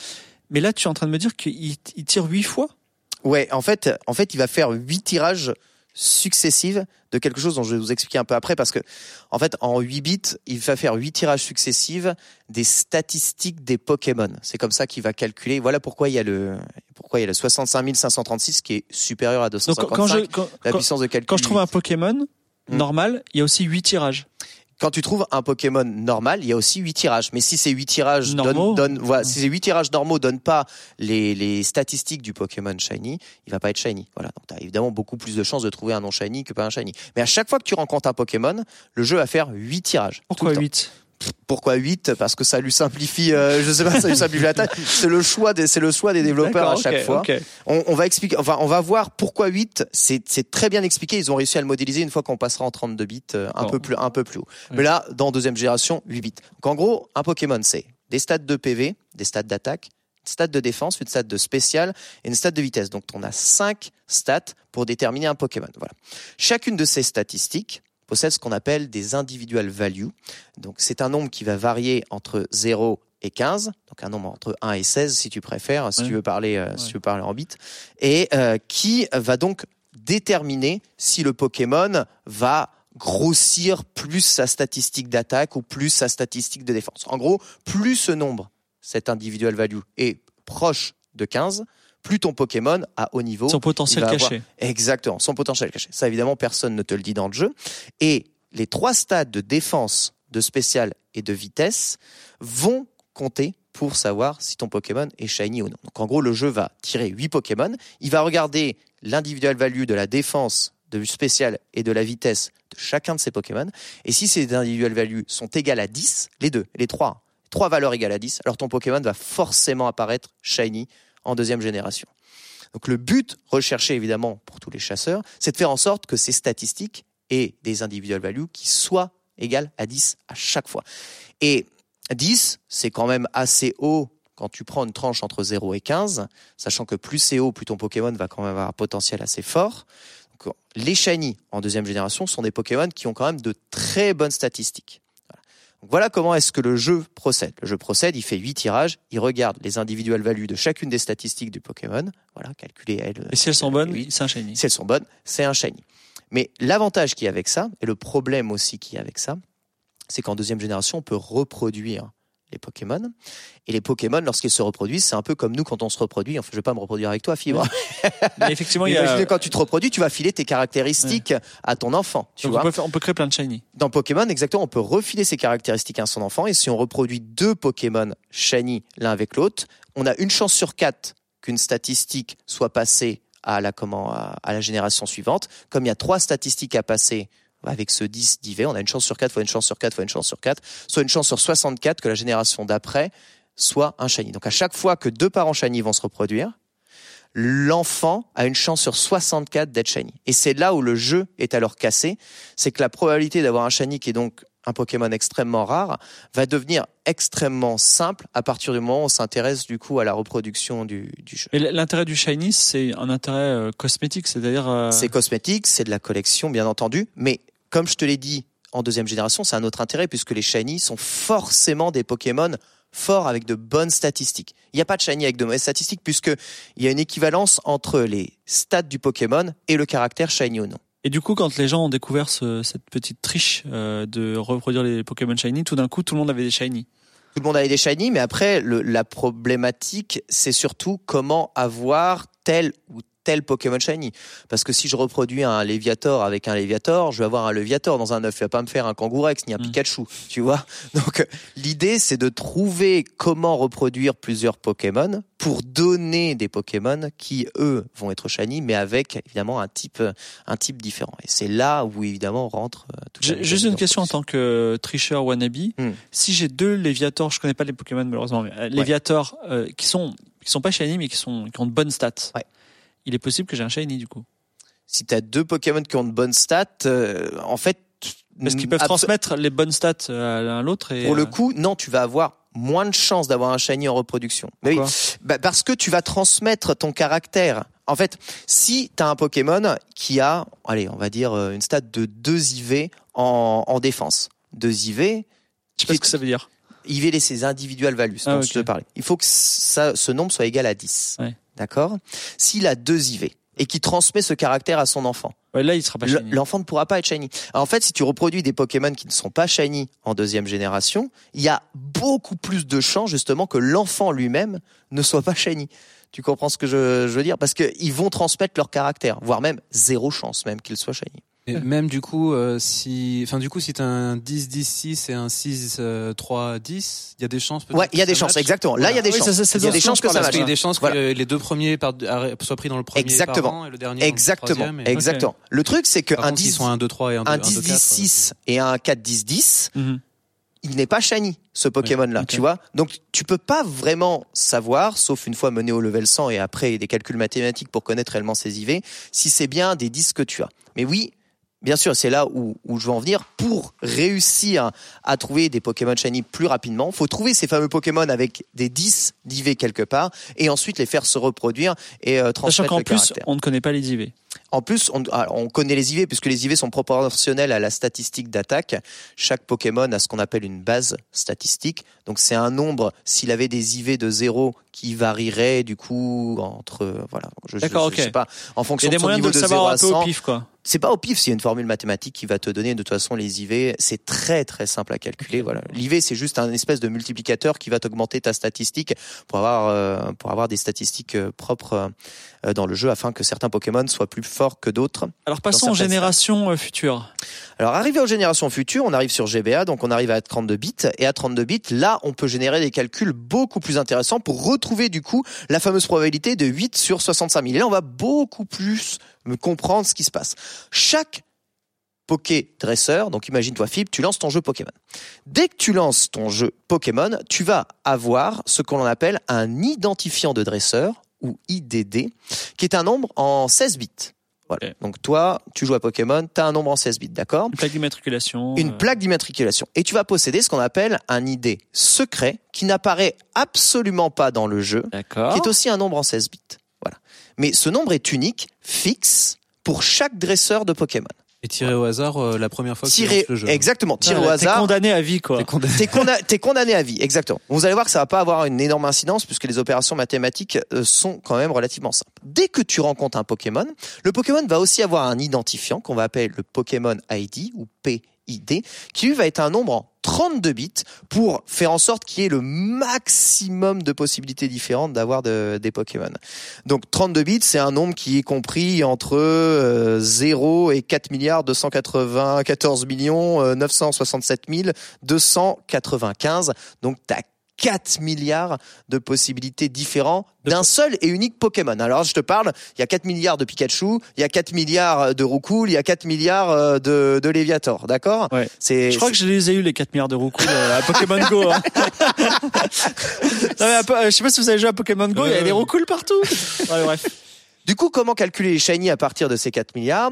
Le, le jeu va faire une opération très simple. Il va prendre donc ce Pokémon ID, ce nombre en 32 bits, il va le séparer en deux. Il va prendre la première partie, donc les premiers 0, 1, pour faire une partie de 16 bits, et la deuxième partie pour faire une autre partie de 16 bits. D'accord? Tu vois, donc euh, on sépare partie 1 du Pokémon ID, partie 2 du Pokémon ID, et on a deux parties en 16 bits. Et maintenant qu'on a des parties en 16 bits, on va pouvoir faire des opérations entre le Pokémon ID, ton idée de dresseur Ah ah. Pokémon et l'idée secret. Et ce que fait du coup le jeu est une opération assez simple. Il va faire donc première partie du Pokémon ID, XOR donc le ou exclusif, deuxième partie du Pokémon ID, ou exclusif ton idée de dresseur, ou exclusif ton idée secret. Voilà, ça, ça te donne un nombre en 16 bits qui va être bah, généré plutôt aléatoirement hein, quelque part, hein, puisque c'est juste des opérations d'où exclusif. Donc en fait, dans le dans le la caractéristique du Pokémon qu'on va rencontrer, il y a un peu de nous. Ou exactement, c'est ça. Mais c'est exactement ce que voulait le, le, le jeu et c'est ce que il ne pouvait pas faire du coup en deuxième génération, trop limité par la puissance de calcul de Game Boy. Mais arrivé avec 32 bits de calcul et des milliards et des milliards de, possibilités, là, chaque chromatique que tu vas trouver, on va, on va y venir après, est un Pokémon unique qui est ton Pokémon chromatique à toi et qui ne ressemblera à- en aucun cas à n'importe quel autre Pokémon chromatique. Est-ce que tu peux juste dire ce que c'est que XOR pour les gens Alors qui- XOR c'est ou exclusif, donc en gros tu regardes l'opération, donc en binaire c'est très simple, c'est soit 0 soit 1, donc tu regardes si tu as 0 ou 1, s'il y a 1 et 1, eh ben tu obtiens l'opération 0, s'il y a 1, 0, tu obtiens l'opération 1, s'il y a 0 et 1, tu obtiens l'opération 1, s'il y a 0 et 0, tu obtiens l'opération 0. Voilà, tout. D'accord, ok. c'est une- Donc en gros, tu as une chance sur deux d'avoir un 1, une chance sur deux d'avoir un 0 à chaque fois euh, dans une opération binaire. C'est très simple, mais c'est pour éviter d'avoir plus de 1 en solution que de 0 en solution. C'est un peu comme quand on prend le 0 et le 1, on les additionne pour de vrai, et si on tombe sur 2, ben on dit que c'est 0. Voilà, exactement, Le reste par c'est- 2, quoi. Z, Z sur 2 Z. Oui, c'est voilà. Z sur 2 N. Voilà. C'est un peu, euh, c'est un peu ça. Et du coup, on obtient un nombre en 16 bits, voilà, qui est donc pff, quelconque, hein, finalement, au sud de ces opérations. Les opérations ne changent absolument rien. On a deux trucs qui sont fixes et un troisième truc qui est fixe puisqu'il est donné par ton Pokémon. Donc c'est vraiment une opération de trucs fixes qui ne bouge pas, qui donne un, un nombre en 16 bits. Et sur ce nombre en 16 Pardon, bits, je vais ouais, juste rajouter un truc pour Ouais. le pour le XOR. En fait, c'est super important parce que quand vous avez des, par exemple, les OU, euh, quand vous faites des OU de, de bits, vous avez tendance à avoir plus de 1 que de 0. c'est ça. Alors que le XOR, c'est il y a pas de il a pas de biais a priori le 0 et le 1, on sait pas trop les les les euh, les, les maîtriser. Enfin, euh, c'est une chance sur deux pour chacun. Et c'est tellement euh, c'est tellement euh, euh, pratique que c'est même utilisé par exemple en crypto en cryptographie, donc le domaine que je connais le mieux, euh, où euh, on peut avoir l'idée du coup d'utiliser le XOR pour masquer des choses, mais sans introduire de biais qui serait finalement qui qui conduirait à à quelque chose de trop repérable quoi. Donc euh, c'est vraiment, on peut pas utiliser le ou, on peut pas utiliser le et non plus, on peut juste euh, le XOR, c'est la, la bonne opération pour le faire. Quoi. Exactement. Donc fibre, une fois cette opération faite, on obtient un nombre en 16 bits. Donc 16 bits, c'est un nombre entre 0 et 65 000, euh, comment, 535, enfin entre 1 et 65 536 pour être exact. Et le jeu va dire, eh bien si ce nombre-là, il est inférieur strictement à 8, ton Pokémon il est shiny. Point final. C'est tout. Donc si ton nombre généré après cette opération-là, il est strictement inférieur à 8, ton Pokémon est shiny. S'il est supérieur ou égal à 8, ton Pokémon il est pas shiny. Point final. Donc, tu te retrouves du coup avec soit c'est 0, 1, 2, 3, 4, 5, 6 ou 7. Donc tu te retrouves avec 7, 8 possibilités. Eh bien, d'avoir sur cette opération un Pokémon Shiny sur les 65 535 possibilités que te Tout donne un l'heure, on nombre avait à 8 tirages ou 6 tirages? Là, tout à l'heure, on avait 8 tirages. C'est le 8 euh, qui domine, quoi. Et- oui, bah, en fait, à la fois, c'est deux puissances. En fait, ce que, euh, ce que j'essaie de t'expliquer, c'est qu'avant, donc ils font huit, ils font huit tirages. C'est leur méthode de calculer pour la deuxième génération quand ils n'avaient pas assez de puissance de calcul pour faire les calculs que je t'ai dit. Et du coup, pour resimuler en troisième génération Ah. cela, ils ont fait cette méthode-là qui est largement meilleure puisque ce coup-ci, le euh, comment le, le- le- comment le, le chiffre donc que tu obtiens est dépendant uniquement de ton idée de dresseur à toi. Donc avant, tu avais le shiny que tout le monde avait et tu pouvais même les reproduire assez ça, ça reste facilement compatible, en fait. Ça, ça, c'est, c'est fortement incompatible puisqu'en deuxième génération, l'idée de dresseur, tu l'avais pas. Pas, pas Oui. comme ça, tu vois. C'est justement pas incompatible, mais disons que s- ils ont reproduit la statistique qu'ils ont inventée en deuxième génération avec cette méthode-là, tout en pensant au caractère unique du Pokémon. Donc ils ont lié leur volonté de rendre le Pokémon unique. Bon, après unique, euh, c'est 1 sur 4 milliards, mais bon, unique, unique quand même. Et euh, ils ont reproduit la statistique du coup. Oui. Ça veut dire que si tu as, en fait, des, sur la deuxième génération, tous les, les Léviators Shiny avaient euh, 57 d'attaque, 32 défense? Exactement. Alors que euh, la troisième génération, tu sais, les Léviators Shiny ont. Exactement, quoi. exactement, c'est ça. Donc là, plus aucun lien avec les statistiques du Pokémon. Ton, tes stacks du Pokémon sont, On peut avoir un shiny faible. sont comme tu veux. Tu peux avoir un shiny extrêmement faible, comme tu peux avoir un shiny très fort. Ça n'a plus aucun lien avec les statistiques Je, du je Pokémon. reviens sur l'idée de dresseur euh, qui intervient dans le calcul des Pokémon, de tous les Pokémon Ouais. entiers. En fait, si ça n'était pas, si ce n'était pas, si c'était pas dedans, il suffirait simplement que je joue en même temps que toi euh, au même jeu et on aurait les mêmes mêmes expériences de jeu. C'est ça? Alors ça, c'est quelque chose, oui, dont on va pouvoir peut-être parler un tout petit peu après, Ouais. parce que évidemment, bon, ton ID dresseur quand tu lances la console, il est généré aléatoirement, mais comment est-ce qu'il est l'aléatoire Ça n'existe pas dans les jeux vidéo, bien entendu. Il est généré aléatoirement, mais par rapport à quoi? Par rapport au temps que tu as mis à appuyer sur Start avant de commencer la partie Par rapport à l'heure que la console a dans sa Ah, mémoire C'est même pas par une base rapport- de données mondiale. Moi, je pensais que c'était une base de données mondiale. Tu non, tu non, non, non, c'est euh, pas, sur c'est pas, voilà, Ah, on est, c'est pas, on n'a pas internet, il y a pas internet, il y a pas internet. Non, non, c'est le, le, le- le chiffre est vraiment généré par rapport à- au phénomène. Ça peut être la chaleur de la cartouche de ta console. Enfin, c'est un peu, c'est parfois un peu n'importe quoi. Mais c'est une remarque assez intéressante puisque justement, ça va donner lieu à des trucs très intéressants juste après. Donc voilà, on se retrouve avec euh, cette statistique d'un sur 8192, mais si on peut connaître son ID dresseur, on peut aussi, en fouillant un peu, connaître son ID secret. Et en connaissant du coup ces deux parties-là, on peut essayer du coup d'essayer de générer le Pokémon ID que l'on veut pour avoir le shiny que l'on veut. On va dire en maîtrisant du coup uniquement le Pokémon ID et comment est-ce que le Pokémon ID est calculé par le jeu, on va pouvoir en fonction de ton ID dresseur et ton ID secret qui lui il reste fixe. Lui il est donné dans la cartouche hein, l'ID Ah, dresseur. d'accord, l'ID tu secret. utilises ça Ouais. pour euh, pour créer pour trouver des shiny? Exactement, tu peux utiliser ça pour trouver des shiny. Voilà. Ouf, je suis, je suis impressionné parce que euh, on dirait pas de Pokémon vu de loin, hein, que ce soit euh, que ce que c'est enfin comment dire que ça aille aussi loin dans la. Donc Bah, toi tu connais ton Pokémon ID Bah, euh, de, de toutes mes cartouches, oui. Bah, il est marqué. Hein. De toute façon, c'est simple. Il suffit d'aller voir dans ton dans ta carte de dresseur. ID Il est marqué. secret? Il est marqué. Non, il y a la Pokémon. euh, ton ton idée dresseur, il est connu. Ouais. Tu vois. Il a dit secret où il est pas connu, mais c'est assez facile de retrouver comment le comment le calculer. D'accord. En fait, c'est facile de trouver comment le calculer puisque tu peux connaître un Pokémon ID.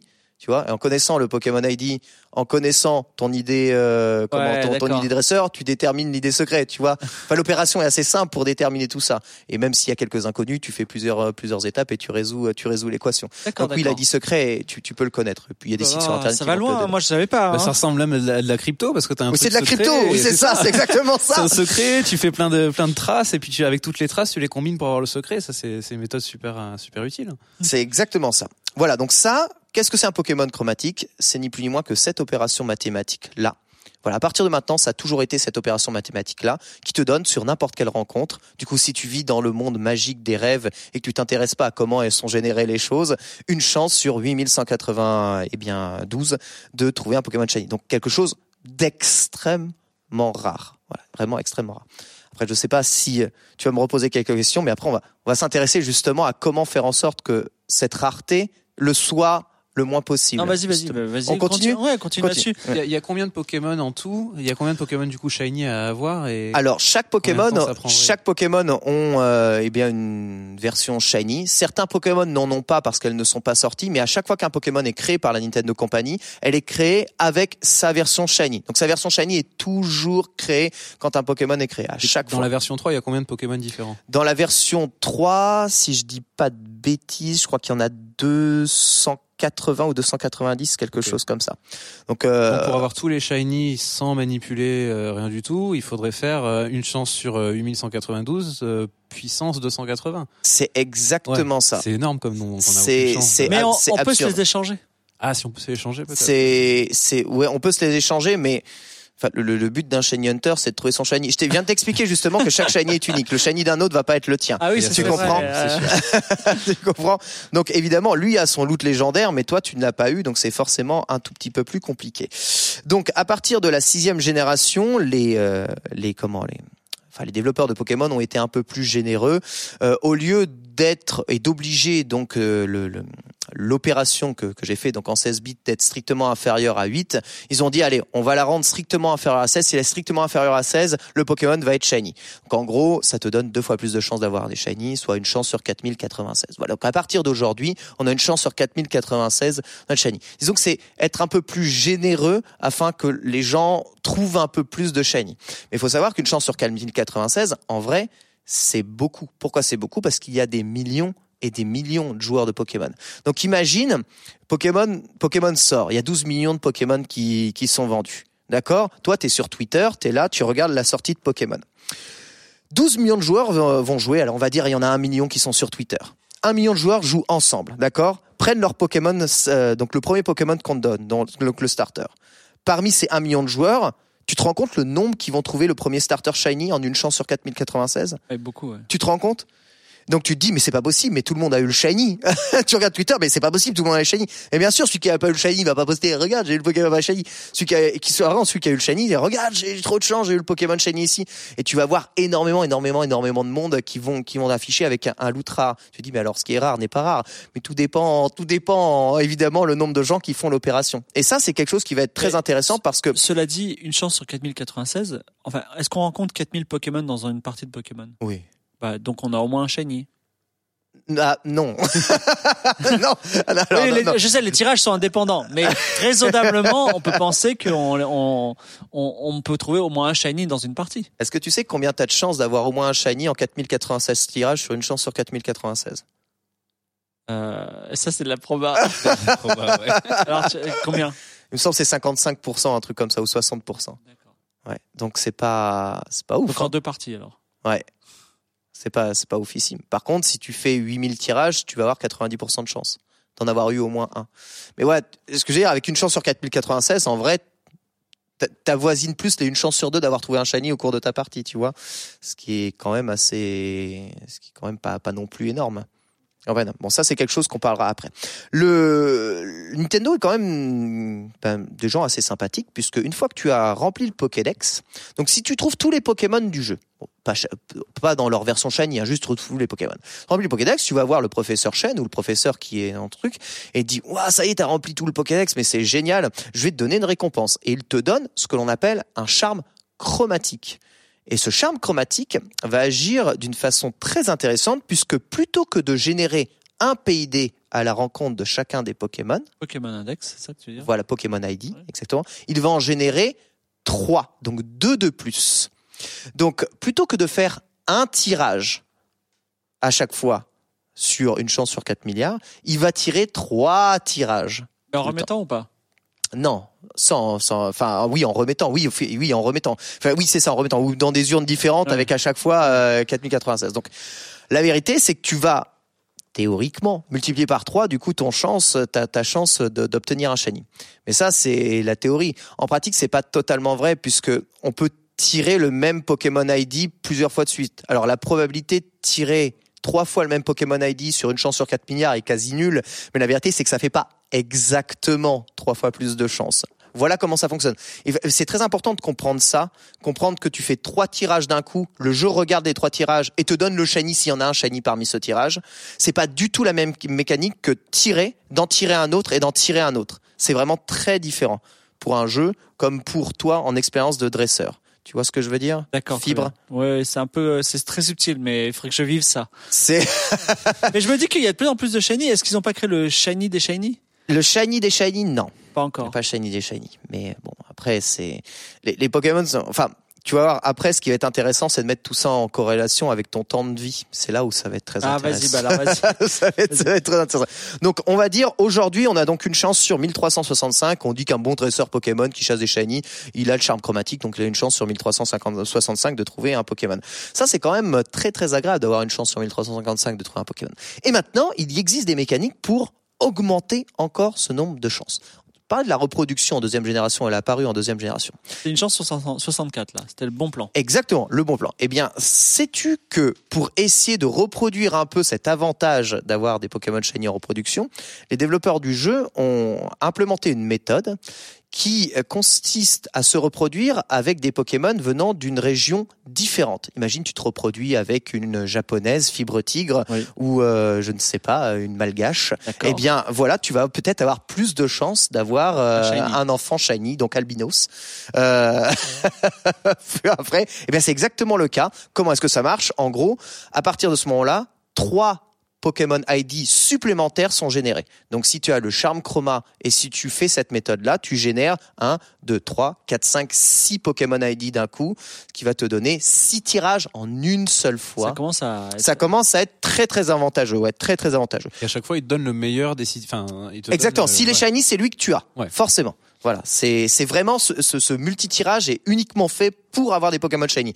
C'est-à-dire que enfin, le Pokémon ID sert aussi à déterminer les statistiques du Pokémon, hein, mais il va pas te donner la meilleure statistique du Pokémon. Il va randomiser si le Pokémon n'est pas shiny. Par contre, s'il est shiny parmi ces six tirages, boum, il te donne forcément celui-là. C'est quand même sympa. C'est quand même sympa de la part du jeu. Du coup, on se retrouve avec, en méthode de reproduction, eh bien encore plus de chances de trouver des shiny. Maintenant, D'autres méthodes sont apparues après pour rechercher des shiny dans, le jeu, et notamment une méthode s'appelle les, les hordes. Et lorsque l'on rencontrait une horde en sixième génération, on ne rencontrait pas un Pokémon à la fois, mais on rencontrait cinq Pokémon simultanément. Donc imagine, et c'est souvent cinq fois le même. Donc imagine, tu vas dans, dans l'herbe, et d'un coup un combat apparaît et cinq Pokémon Léviator. cinq fois le même, cinq Léviators, voilà, apparaissent. Donc imagine un tout petit peu une rencontre, ça peut durer si tu fuis, tu re- recommences, ça peut durer 30 secondes. Donc tu fais une rencontre, tu fuis, tu refais une rencontre, 30 secondes de temps. Cinq Pokémon sont générés. Si tu as le charme chromatique, chacun de ces cinq Pokémon génère trois Pokémon ID à chaque fois. D'accord? Je, précise pour les gens qui connaissent pas Pokémon, c'est Ouais. que quand on rencontre des Pokémon qui vont nous attaquer, ça. on peut les domestiquer. Et c'est, c'est- du Exactement. coup, on les, on les acquiert de cette façon-là. C'est pour ça. ça que c'est intéressant de rencontrer des, des ennemis. Vas-y, continue. Exactement. Donc je dis, donc voilà, on a cinq Pokémon qui apparaissent. À chaque fois, trois tirages euh, de ces cinq Pokémon et du Pokémon ID. Donc on peut imaginer, on, on va vulgariser, on va dire que ça fait 15 tirages à la fois. Euh, donc on aurait 15 chances sur 4096 d'obtenir un shiny. Et là, la probabilité, elle tombe, mais vraiment drastiquement, tu vois, on est sous les une chance sur 1000, largement, même sous les une chance sur 500. Ça va vite, vite, vite, vite, vite. Et le but d'un shiny hunter, évidemment, c'est de pas passer sa vie à chercher un shiny. Il veut chercher la méthode la plus optimisée pour trouver évidemment un shiny. Et mettre en rapport le temps que tu mets à faire une rencontre avec la probabilité que tu as de rencontrer un shiny, évidemment quelque chose d'extrêmement important. Toi, tu es un Shiny Hunter? Je peux me considérer comme un shiny hunter, j'ai plus de 300 shiny à mon actif. Mais tu as dit qu'il y a que 280 Pokémon. Non, en troisième génération, tu m'as posé la question. Aujourd'hui, il y en a plus de 780, Ah, je crois d'accord. 800. Donc, t'es à la moitié du voyage. Je suis, ouais, je suis à la moitié du voyage, on peut dire ça. Et il y a plein de gens qui sont Shiny Hunter euh, dans le monde entier. Oui, il y a plein de gens qui sont shiny hunter dans mon entier, dont certains qui ont réussi justement à terminer ce voyage, c'est-à-dire à compléter le Pokédex en shiny. D'accord. Et Cette donc, personne existe. et donc, euh, Cette oh, personne, il y en a qu'une donc. Euh, Il y en a une qui est passée dans les journaux. Après, est-ce qu'il y en a d'autres non déclarés Et en plus, c'est vraiment les siens. Il y a peut-être- euh, Oui, c'est- lui, c'est les siens. 100% les siens. Sans, sans Pokémon échangés. Et euh, donc là, tu vas, tu vas, tu vas nous parler du temps de vie, c'est ça? Pour, Bah oui, le- le temps de vie. d'un- shiny. Est-ce que, est-ce que un shiny hunter euh, qui a modérément de la chance peut euh, peut vivre? Voilà. Ah, Est-ce qu'un Shiny Hunter qui a modérément de la chance peut vivre? Ma- Malheureusement, non. Un Shiny Hunter qui a modérément de la chance ne, ne peut pas vivre. Si, si le Shiny Hunter ne détermine pas des méthodes optimisées pour trouver des Shiny, il n'y a pas assez d'un temps de vie pour trouver tous les Shiny de Pokémon. En tout cas, si on est en 1 sur 1800, euh, voilà, 1 sur 800, pardon, euh, sur 8192, par contre, pardon, c'est absolument impossible, même avec le temps de rencontre le plus court de tous les jeux Pokémon, de trouver tous les Pokémon Shiny en une vie, mais genre tu joues 24 heures sur 24 sans dormir, d'accord? C'est pas possible. C'est absolument pas Mais possible. avec la méthode des hordes et tout ça. Mais avec la méthode des hordes, évidemment, c'est possible. Et on peut arriver à des très, très bons, euh, bonnes stats avec certaines méthodes qui te donnent, on va dire, une chance sur deux d'avoir un shiny en 3 heures. Tu vois? Une chance sur deux d'avoir un shiny en 5 heures avec d'autres méthodes. Ce qui est très fort. Alors évidemment, c'est pas les mêmes Pokémon qui se chassent avec ces Ah méthodes. du coup, du coup, même en un fois. mois, ça peut être fait, quoi. En un mois, ça reste, ouais, ça dépend si tu dors ou pas dans ta vie, mais il restera toujours des Pokémon où il n'y a pas le choix. Il va falloir les chasser dans les anciennes générations. Il va falloir les chasser en 1 sur, euh, sur 8000. Donc, de il existera toujours des Pokémon 1 sur 8000. Il faudra faire des recettes.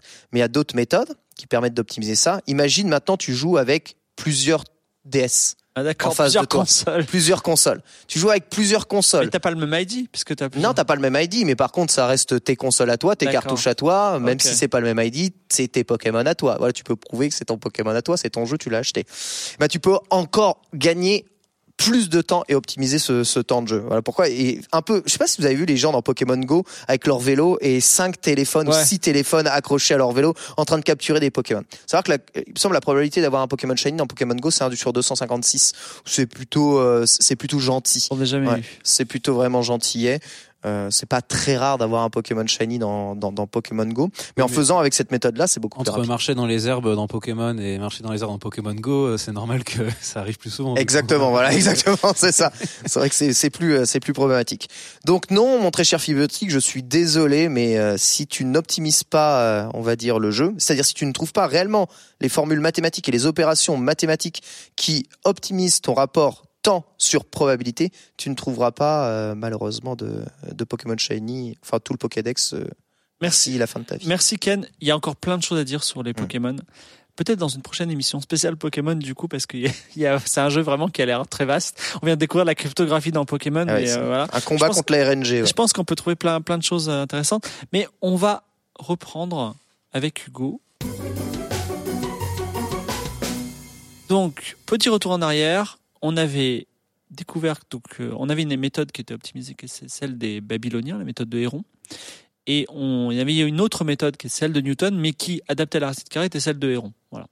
Donc, maintenant, où va-t-on plus loin dans cette, euh, euh, on va dire, optimisation de la normalisation du, pour, pour Quake 3 Ouais, alors euh, du coup on s'était dit il faut normaliser les vecteurs, donc il faut diviser par la racine carrée, on va calculer la racine carrée et puis voir euh, ensuite faire la division et voir ce que ça nous donne. Euh, ce qui a priori, on dit que 1 sur racine carrée c'est racine puis inverse. A priori on décompose comme ça. Si on décompose pas, en fait si on prend juste la fonction qui a x associe 1 sur racine carrée de x comme une fonction à calculer normale, eh ben il faut, on peut pardon appliquer la méthode de Newton à cette euh, à ce- ce- cette fonction-là. Alors pourquoi on ferait ça? Enfin pourquoi est-ce que c'est plus simple? En fait, c'est juste en faisant le calcul qu'on s'en qu'on s'en aperçoit. Euh, si vous avez donc si vous vous souvenez la formule pour la méthode de Héron, il y avait euh, xn et puis il y avait a sur xn. Ça veut dire qu'à chaque étape, il fallait faire une division. Si vous faites le calcul, mais non pas donc pour la racine carrée, mais pour la fonction 1 sur racine carrée, donc vous prenez la fonction euh, 1 sur x carré moins a et puis vous essayez de déterminer un zéro. Euh, en calculant la dérivée, en, divisant par la dérivée, toutes les divisions s'annulent. Elles se compensent entre elles. Il y en a plus. Donc c'est-à-dire qu'à chaque fois, à chaque étape de, enfin je reprends l'image de la taupe, hein, à chaque euh, euh, creusage et puis remon- euh, remontage de, taupe, vous ne faites plus de division, vous faites juste euh, des, euh, des multiplications. Et ça, c'est très, euh, c'est très bien parce que à l'époque en tout cas de, de Quake, mais c'est toujours vrai euh, euh, à l'heure actuelle, euh, faire une division, ça coûte plus cher qu'une multiplication.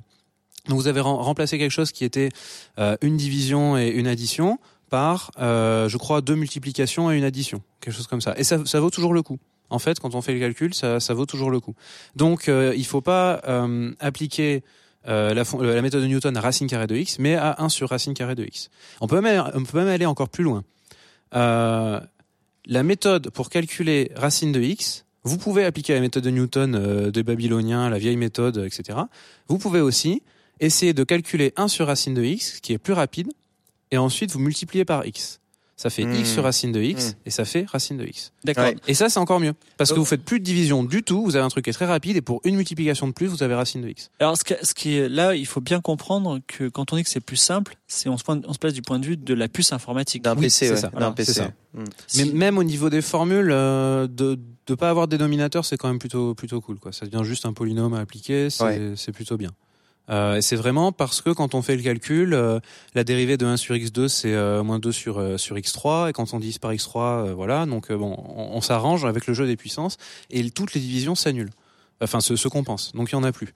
Je j'ai plus exactement les, les stats en tête et puis c'est, enfin ça change à chaque génération de processeur.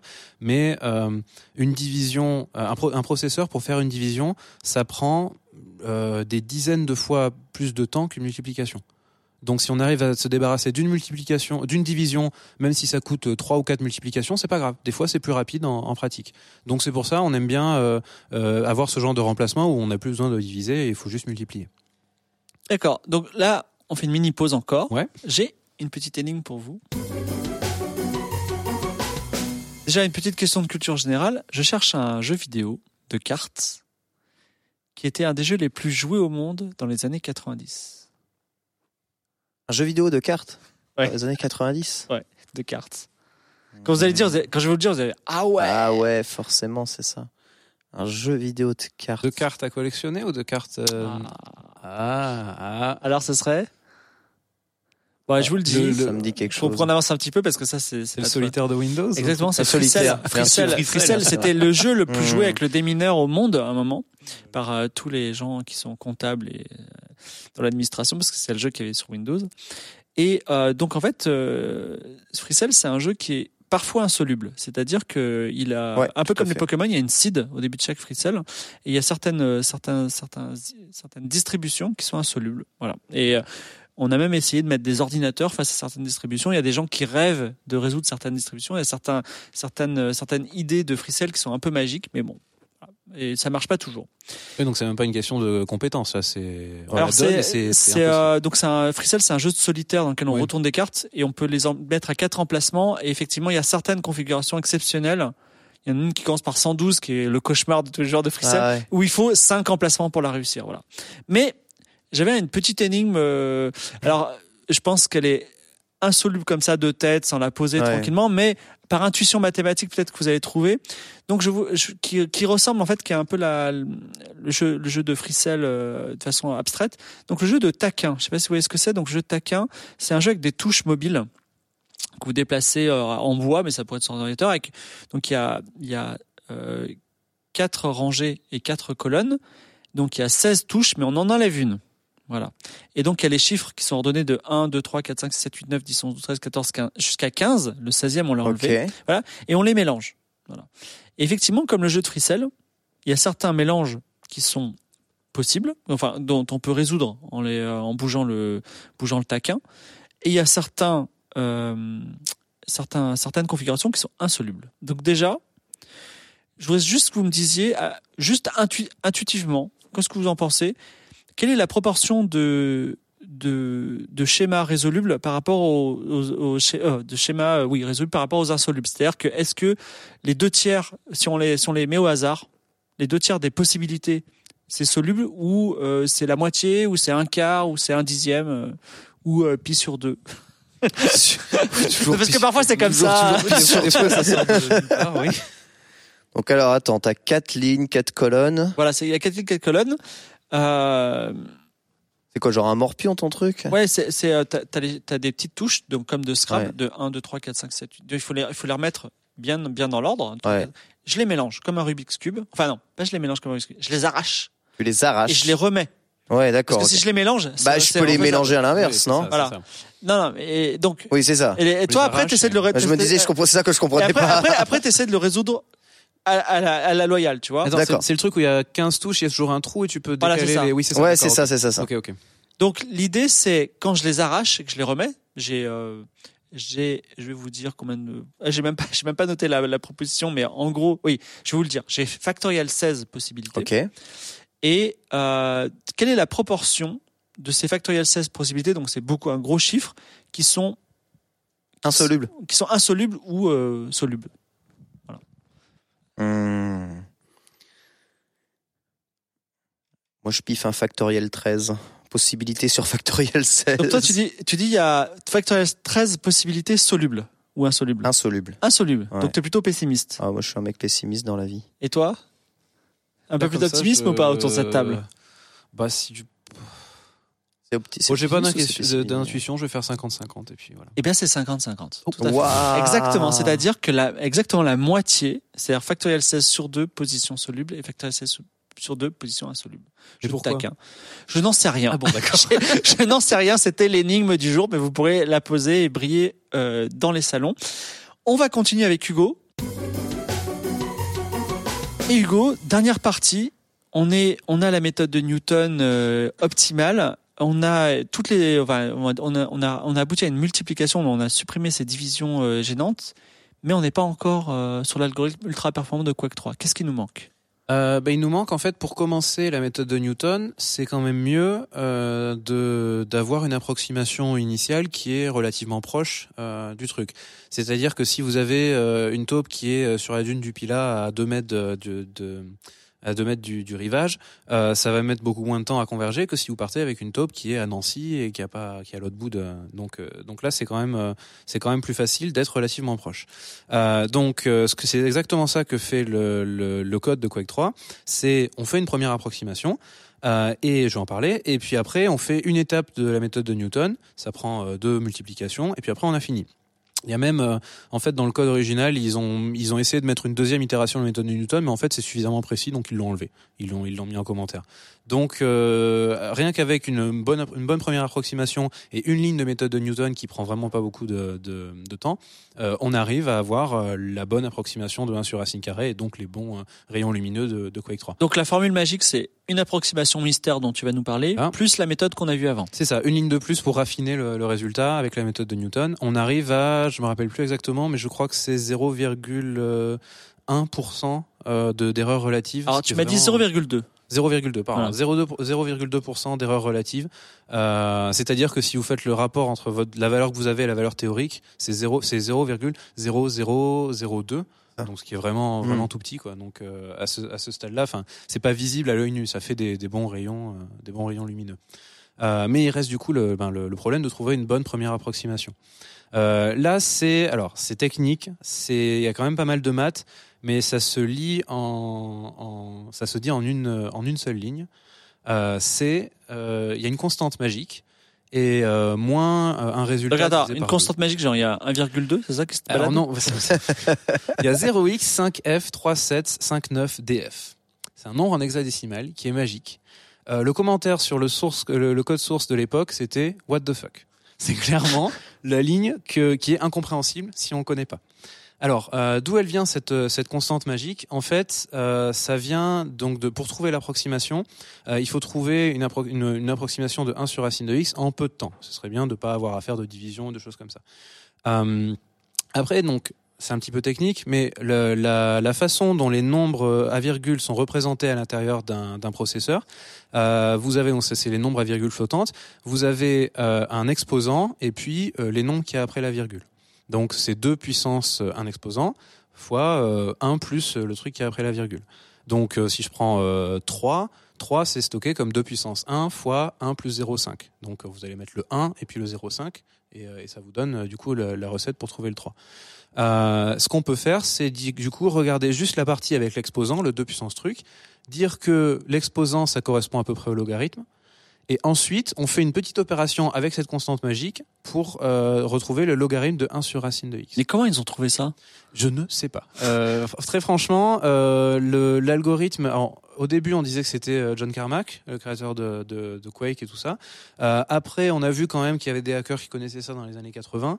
Euh, mais pour trouver la bonne constante, parce qu'en plus, il faut trouver la bonne constante qui donne l'approximation. Ah, ça vient peut-être, c'est Ouais. peut-être un savoir-faire de la démocène où ils faisaient des, Peut-être. ils ouais. font des, ils font des belles, belles démonstrations, mais avec très très peu de, de puissance Ouais, machine. bah justement, c'est super compact. Et alors, il y a toute une explication sur Wikipédia. J'aurais peut-être pas forcément le temps, le, le loisir de, de l'expliquer aujourd'hui. Mais euh, en gros, ce qu'on fait, c'est que le, la partie en deux puissances exposant, son logarithme, bah, c'est juste l'exposant. Et la partie en 1 plus truc, on dit que le logarithme de 1 plus truc, c'est à peu près égal au truc. Donc, euh, le, le truc qui est après la virgule.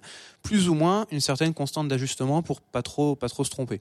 Et cette constante d'ajustement-là, on peut la trouver ben, euh, en faisant des essais. Il y a plein de gens qui ont essayé de faire des essais pour en trouver une meilleure. Ouais, c'est ça. Et euh, une fois qu'on a trouvé la constante d'ajustement, on fait un calcul, on met ça dans des formules et puis on trouve une autre constante. Donc il y a quelqu'un qui a trouvé que euh, 0x5f37 5a86 c'était mieux. Voilà. Et puis ça marche, papier. a priori. Et, et oui, ça marche, ça marche. Et, et après, euh, enfin, je, je crois même sur le en lien de Wikipédia, vous avez euh, quelqu'un qui a tracé le graphe de l'erreur relative en fonction du nombre, et puis euh, ça donne quelque chose qui est, qui est, très très convenable. Genre 0,2%, c'est l'erreur maximale. C'est-à-dire, vous pouvez très bien tomber sur exactement le bon résultat avec une constante magique et puis un, un hack qui est de, de dire que ben, je vais regarder mon nombre. Enfin, le nombre à virgule flottante, je vais le couper en deux, je vais rajouter des trucs et puis ça marche quoi. D'accord. C'est- vraiment un truc. euh, ça, si on connaît bien le format euh, euh, nombre flottant, ça se justifie, ça passe. Il y a des équations et tout ça à- pour pour le faire. Mais dit comme ça, en effet, quand on connaît pas le truc, on a envie d'écrire en commentaire What the fuck, clairement. D'accord. Ben, c'était, c'est, c'est vraiment, bon, c'est un beau voyage que, qu'on a eu avec Quake 3 et, et Pokémon aussi. C'est la fin de notre émission. Euh, merci à Ken. Alors Ken, si Oui. des auditeurs de Trajectoire ont encore des questions sur les Pokémon parce que euh, ça les, a- ça les a passionnés, tout ça, on peut te contacter où? Sur le Discord de la, de la JVTV. Alors c'est pas le lien le plus simple, mais je crois que sur Twitter tu as un compte. Ah oui, compte Twitter, bien sûr. Arrobas At Ken- Ken Bogard, bien sûr. À bien Ken sûr, bien Bogard avec un D à la fin. On est quand même limité en nombre de caractères. Voilà, non, mais euh, dire, euh, tu, au moins tu pourras envoyer le lien du Discord pour qu'on puisse vraiment parler euh. Pokémon. Je Et, vois. En deux merci, temps, en deux temps. merci d'être rendu disponible. Est-ce que on peut t'attendre une prochaine fois pour parler plus profondément des Pokémon et Avec plaisir, peut-être autre chose. Hein. Les jeux de combat, il y a beaucoup de choses à dire. hein. D'accord, d'accord. Même si c'est des mathématiques assez simples. Ouais, peut-être. On, on va voir, on va voir. De toute façon, euh, on a un euh, là, on a une émission qui vient sur les prolongements, je crois. Pas. Ouais. Prolongements, voilà. Mais euh, c'était très bien les jeux vidéo. Je pense qu'on on fera ça euh, Hmm. bientôt. Hugo, si on a des questions sur Quake, on te trouve où, toi? Euh, sur Twitter, pareil, hlabrand, H Labrand avec un E à la fin? Avec un e à la fin. D'accord, très bien. Merci et merci beaucoup Adrien qui, qui est silencieux mais grâce à lui l'émission est possible. C'était Trajectoire spécial jeux vidéo. Vous pouvez nous trouver sur trajectoire avec un S pod sur Twitter et ou sur SoundCloud sur qualité. Également on a un forum forum.dequalité.com. Merci beaucoup, au revoir.